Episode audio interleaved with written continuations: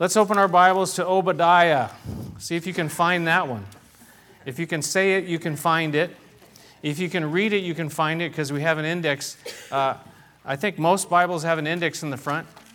If you can't find it, uh, just turn to the index and it'll tell you exactly where to go. Obadiah. Obadiah is uh, one of the minor prophets, and he's kind of like the minorest of the minors because he's the smallest, the shortest. When they say minor prophets, they don't mean that they have a minor message. It just means that they're smaller than the major prophets, right? In this particular book, Obadiah, you know, I, am fascinated. You know, we, we're just kind of doing this thing. We're going back and forth between the minor prophets and, and the uh, letters in Paul. And, and uh, looking at this little tiny little book um, Obadiah, the smallest book in the Old Testament, 21 verses is all. But, but as I began to read it, as I began to study it, it's like there's, there's no small message here. There's a huge message here. And some of it has already been brought out uh, by our sisters here this morning. This guy, Obadiah, though, who is he? he? The truth is that we know pretty much nothing about him. We don't know anything about his family. We don't know about, you know, uh, exactly where he lived. We don't know a lot of stuff that we would like to know about him. But in my mind, um, it's like the, the, the study in the book of Hebrews. We don't really know who wrote the Hebrews, the book of Hebrews. And I think the reason is that because uh, the glory would all go to God and, and just the focus would be on God. Well, this particular book, Obadiah, we don't know much about him except his name. And his name, really, there's two meanings for his name, and, and it's either servant of the Lord or worshiper of the Lord. They can mean both, right? And you know what? A lot of people don't know our names, but if we can be known as a servant, worshiper of the Lord, that's enough, don't you think? That's enough for me. If somebody can put on my tombstone, if I have a tombstone, servant worshiper of the Lord. I'm not saying this now so you guys, uh, I'm going to die tomorrow and make sure you put that on my stone or anything, but that could happen, right? Because, you know, I'm 39 now and, and, and anything can, can happen once you turn 39, right? So, but, but to have that, that's enough. To be a servant, to be a worshiper of the Lord. That's enough. Now, this guy Obadiah, again, this tiny little chapter in the middle of our Bibles here. He's speaking, as we'll see, and we're not going to talk so much about it today. Next week we'll talk more about that. He's speaking to Edom. And when I say Edom, Edom is really Esau, the brother of, anybody know? Jacob, Jacob's twin brother, right? And, and uh, he became known as Edom and, and also the, the nation that came from Esau, or the nation that came from Edom. And it's written really, uh, there's, there's a couple possibilities. We don't know exactly for sure, but most likely, many believe it was written around 550 BC after the invasion of Jerusalem. Some people think it might have been earlier than that. But the message I want to look at today is this is that, that our pride will bring us down. That's the message he's talking about in these first few verses here in the book of Obadiah that our pride will bring us down. Let's read these first four verses. It says here, the vision of Obadiah. This is what the sovereign Lord says about Edom. We have heard a message from the Lord, and an envoy was sent to the nations to say, Rise and let us go against her for battle, against Edom. And then the Lord says, See to Edom, I will make you small among the nations. You will be utterly despised. The pride of your heart has deceived you. You who live in the clefts of the rocks and make your home on the heights, you who say to yourself, Who can bring me down to the ground?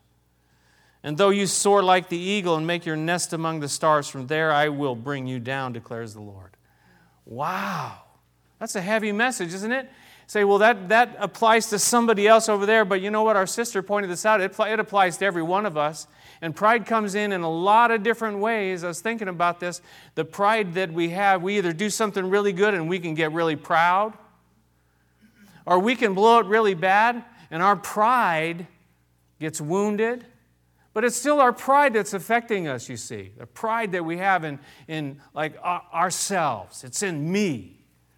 Now, uh, you know, there are certain things, you know, well, you take pride in your job, you take pride in the work you do, and that's important. That's good. That's right. It's when we become proud about who I am. And it's more than that as well, as I'll mention in a minute. This message from God that Obadiah is speaking, he says that the nations would come against this group of people, this nation called Edom. And notice there in verse 2, he says, I will make you small. God says that to them I will make you small. In other words, I will humble you, I will bring you down, I will, as someone said, cut you down to size. Yeah, well, none of us, you know, say, well, I don't really need to be cut down to size. I don't have a problem with pride.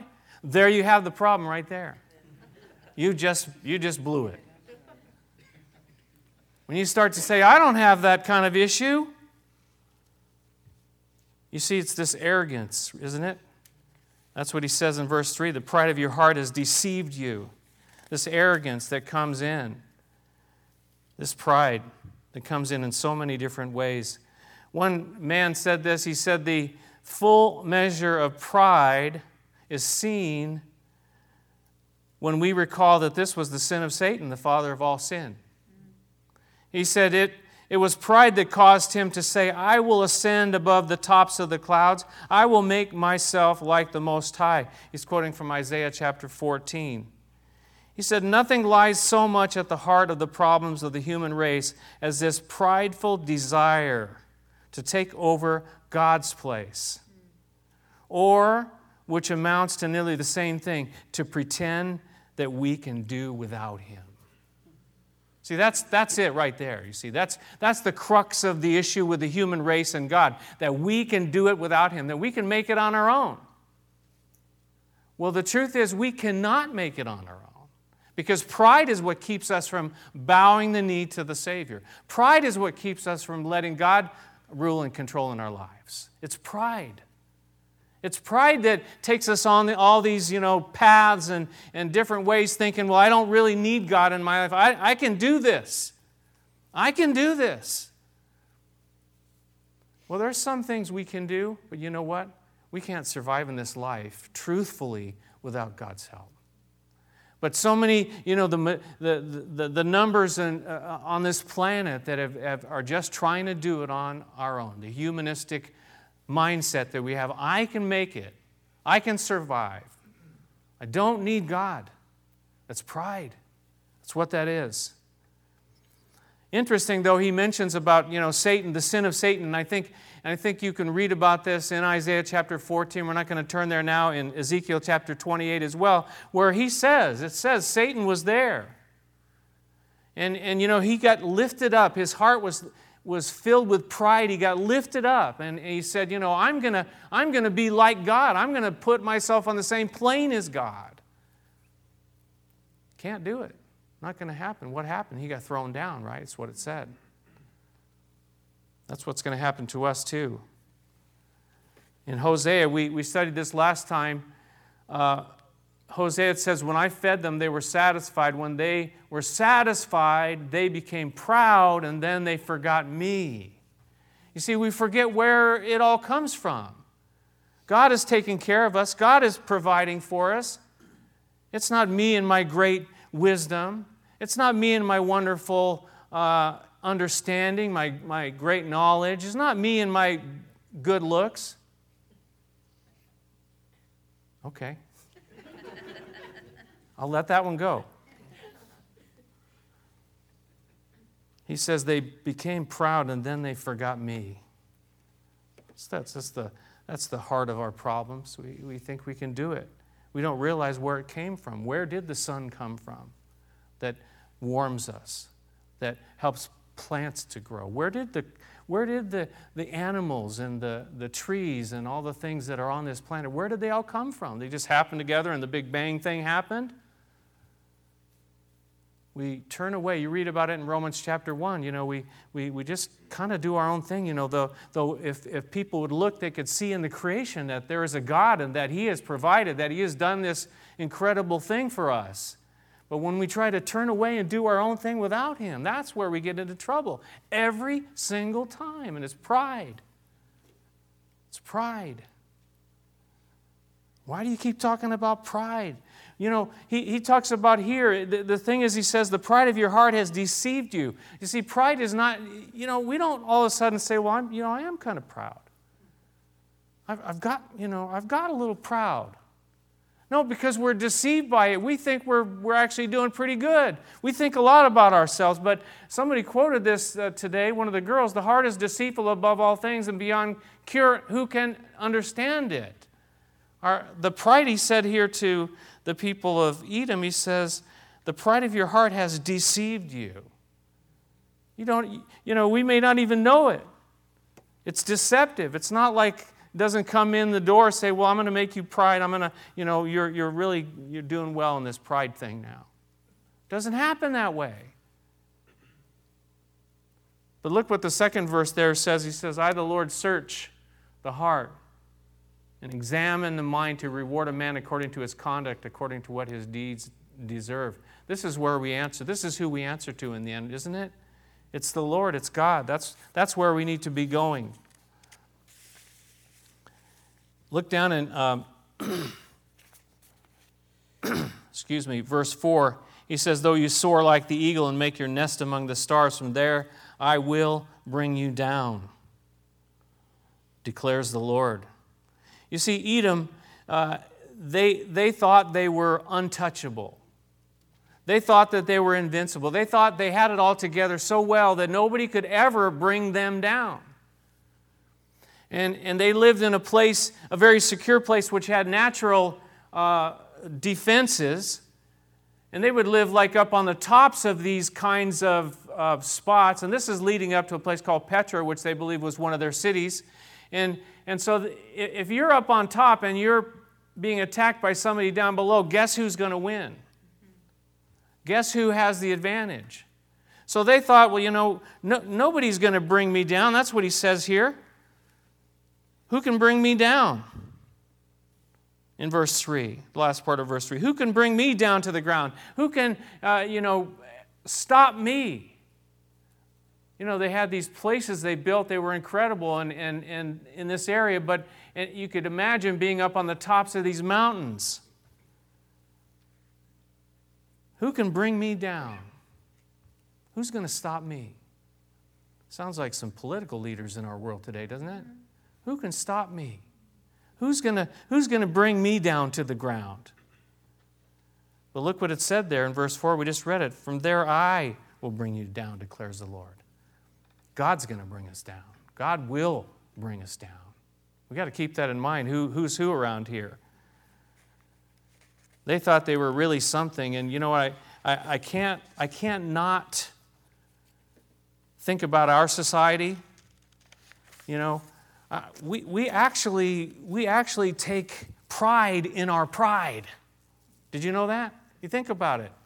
We, it's a good thing that we're so proud. We're such a proud people. We have the strongest this and the biggest that. And, and we're the wealthiest and we're the most, you know, advanced. But are we? Really? Are we the most advanced? Is it a good thing that we're so proud? Another quote by the same uh, author, and his name is James Montgomery Boice, He was a pastor in Philadelphia uh, for many, many years. He said this Is the United States destined for destruction? We cannot say. He says she may recover her godly heritage. She may recover her godly heritage. She may last until the Lord's return. But we should be warned by God's judgment on Edom. He says, Do we boast that we are strong? That we have the largest army, the most missiles, the most effective navy? Do we boast that our technology is superior to that of the rest of the world? If so, we must watch out. God says that He can bring even our nation down. I, I, you know, we, we've got to be very careful, don't we? I think we do. You know, it's on an individual, personal level where we struggle and we, we deal with this pride that's right there, but on a, on a, a national level as well. I saw a very interesting uh, uh, little video clip by a, a guy from Harvard, and he was saying, you know, what makes a democracy work is the fact that uh, is that people were following after God, that they had, they had a faith that motivated them to do the right thing. Well, if you take that out of the picture, if you take God out of the picture, democracy doesn't have, you know, the same kind of oomph behind it, if I can say that. You see what I, what I mean? This is a, this is a well respected uh, uh, professor from, from Harvard, our society.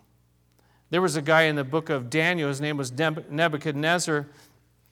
And this guy Nebuchadnezzar, he, you know, he, was, he was blessed in incredible ways as well. But it, it went to his head. And this is what he said. He said, Is not this the great Babylon that I have built as the royal residence by my mighty power and for, the glory of my majesty? Isn't this what I've done for me? No credit to God there. No looking up to heaven there. It's a scary thing that our country would, uh, you know, it, has been systematically where we've turned away from God and, and, it's more of this is what we are doing. You just see it over and over, and it scares me to death. It really does. Can we recover, like he said? Can we, uh, you know, come back to a place of our godly heritage? I don't know. I hope. I hope we can. But it begins with each one of us as individuals that we understand. This guy, Nebuchadnezzar, he took a big fall. You can read about it in Daniel chapter 4. Read the whole story. It's fascinating. But, but he, he basically got chased out into the field and he was like an, he lived like an animal, really. But he came, at, at one point in time, he came and he humbled himself. And this is what he said he said, I, Nebuchadnezzar, praise and exalt and glorify the King of heaven. Because everything he does is right and all his ways are just. And those who walk in pride, he is able to humble. He knew from personal experience, God's able to humble you. He's able to humble me. He's done it many times. Well, I don't really have a problem with pride. there I go, right there. I need to be humbled right there. Well, I don't really have a problem with that. Nebuchadnezzar knew, he says, God's able to, to uh, humble those who walk in pride. Look at verse 5 and 6. It says, If thieves came to you, if robbers in the night, oh, what a disaster awaits you. Would, not, would they not steal only as much as they wanted? If grape pickers came to you, would they not leave a few leaves, uh, grapes? But how Esau will be ransacked, his hidden treasures pillaged and all your allies will force you to the border. Your friends will deceive and overpower you. Those who eat your bread will set a trap for you, but you will not detect it. He says, you know, if, if thieves come, even the, even the thieves come, they leave something. But he says, when we are humbled, and, and as Edom was going to be humbled, there's going to be nothing left. Sometimes we have to get to that place where there is nothing left. I think we heard that earlier as well. We have to get to rock bottom before we realize that there, the only way is up. And I, and I just love that quote that says, that phrase that says, the way up is down. If we really want to be in a right direction, we need to humble ourselves. We need to, to, to realize and humble ourselves before the almighty hand of God.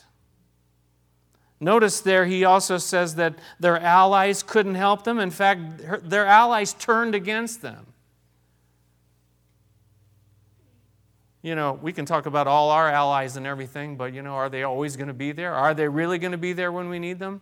He talks in this verse about friends. He says, Your friends will deceive and overpower you. If you can't depend on your allies, if you can't depend on your friends, well, what do you, what do you have? Those who eat your bread will set a trap for you, but you will not detect it. It's like, it's like this pride. It's not, only, it's, de- it's not only deceptive, but it also has a form of blindness. We just can't see it because we're too proud to see it. We're too proud to say, Am I proud? Too proud to say, Do I have a problem with this? Do I need to like get a check? Look at verse 8 and 9. He says, In that day declares the Lord, Will I not destroy the wise men of Edom, men of understanding in the mountains of Esau? Your warriors, O Teman, O Teman, will be terrified, and everyone in Esau's mountains. He talks about the wisdom that they, that they had. He talks about the understanding that they had. He talks about the warriors they had or their, their armed forces. That's us, man. I'm sorry, but that is us. We are so wise. We have got it all. We're, we're so smart. We have such uh, powerful forces. You know what? If, we if we're not in a right relationship with God, none of that will protect us, none of that will help us. That's what he says here. In the end, the way I picture it is this that we, that we stand up against God, that is, is what we're doing by leaving him out and not recognizing that all things come from him, that he is the one that gives us life and breath, that meaning is found in him.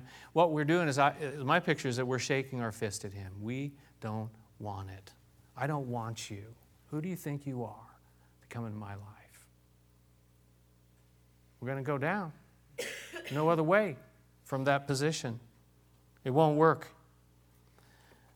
This uh, would be a good uh, scripture for us. We kind of misquote it sometimes.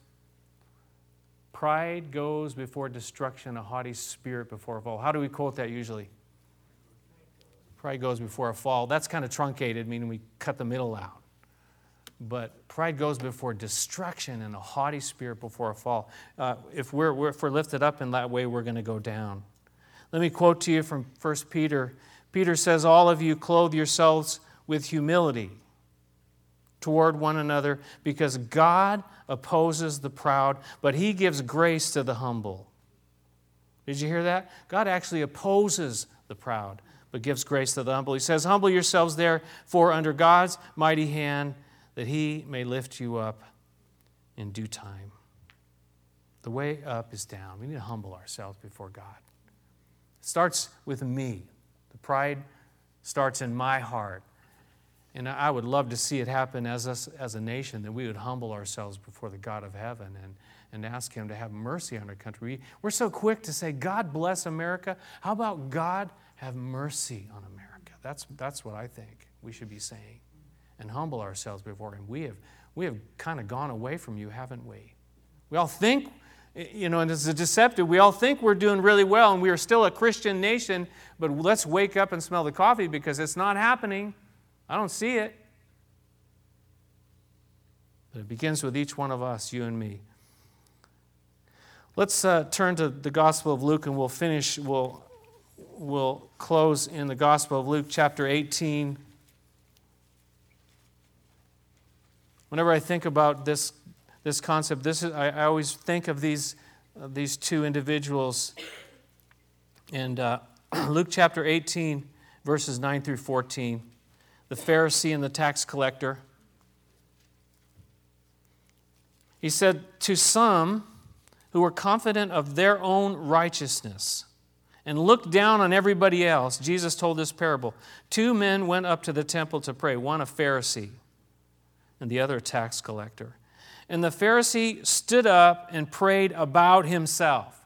And some translations say prayed to himself, full of himself. He said, God, I thank you that I am not like other men, robbers, evildoers, adulterers, or even like this tax collector over here. I fast twice a week and give a tenth of all I get. That's, that, that's the attitude of this guy. That's pride, isn't it? I'm, and, and, and this is sometimes we thought, I'm glad I'm not like, you know, that one over there. What makes you so good? But verse 13, but the tax collector stood at a distance, and he would not even look up to heaven, but he beat his breast, and he said, God, have mercy on me, a sinner. And Jesus' response was this I tell you that this man, rather than the other, went home justified before God. For everyone who exalts himself will be humbled, and he who humbles himself will be exalted. That's what we've been saying, isn't it? That the way up is down. Everyone who exalts himself will be humbled, and he who humbles himself will be exalted. That's what you and I, that's what we need to do. We need to do it every day. Humble ourselves before the mighty hand of God, and He will lift us up in due time. Finish with another quote from James Boice. He, he gave me three good ones this time. He says, he says, Here, there are four things God's people must do. First, we must humble ourselves. The reason for this is obvious. If pride is the original sin and the source of all other sins, as it is, and if humility is the opposite of pride, as we know it to be, then the cure will begin not at the periphery on the edges, but at the very core of the problem. We must begin with humility, which means that we must begin with the confession that we are not adequate for the problems that confront us, and we must seek help from God. He says, moreover, it is believing people, believers, who must do this. We too are prideful, perhaps at times even more so than the unbelievers. We cannot expect those who do not know the Lord to humble themselves if we will not do it. Repentance must begin with the household of God, as the Bible tells us so. We have to show the way to those that don't believe. We don't, you know, we, I'm a Christian now and I'm self righteous and I'm way better than everybody else. That's not going to bring people to, to, to faith in God, is it? But when they see that you and I, you know, we are, we are, we are humbling ourselves before the merciful hand of God, that we don't have it all together, that we need help from God, I'm not afraid to admit, well, that's just a crutch. Yes, it is a crutch. It's not just a crutch, it's two crutches. It's a hundred, it's everything I need to humble myself before God. Right? So so don't be afraid to let somebody know around you that, you know what, I can't face the things of this world, the things of this life.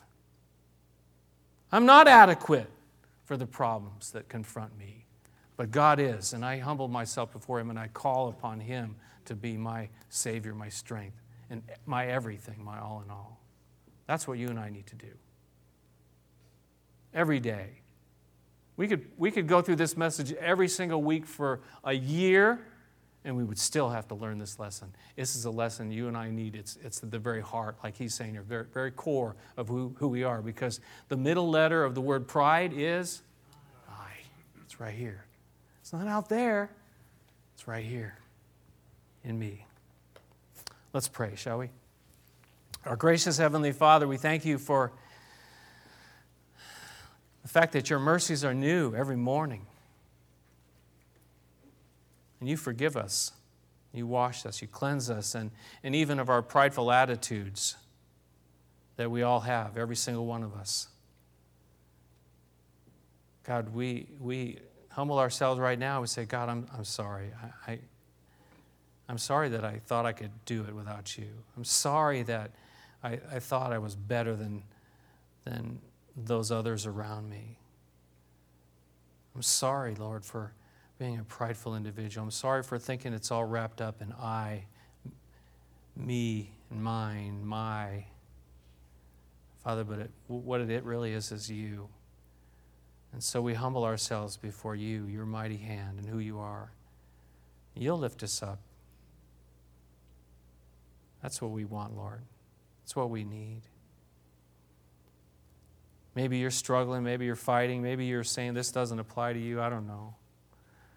But while we're praying, I think it's a good time to just say, God, have mercy on me, a sinner, like that tax collector did in Luke chapter 18.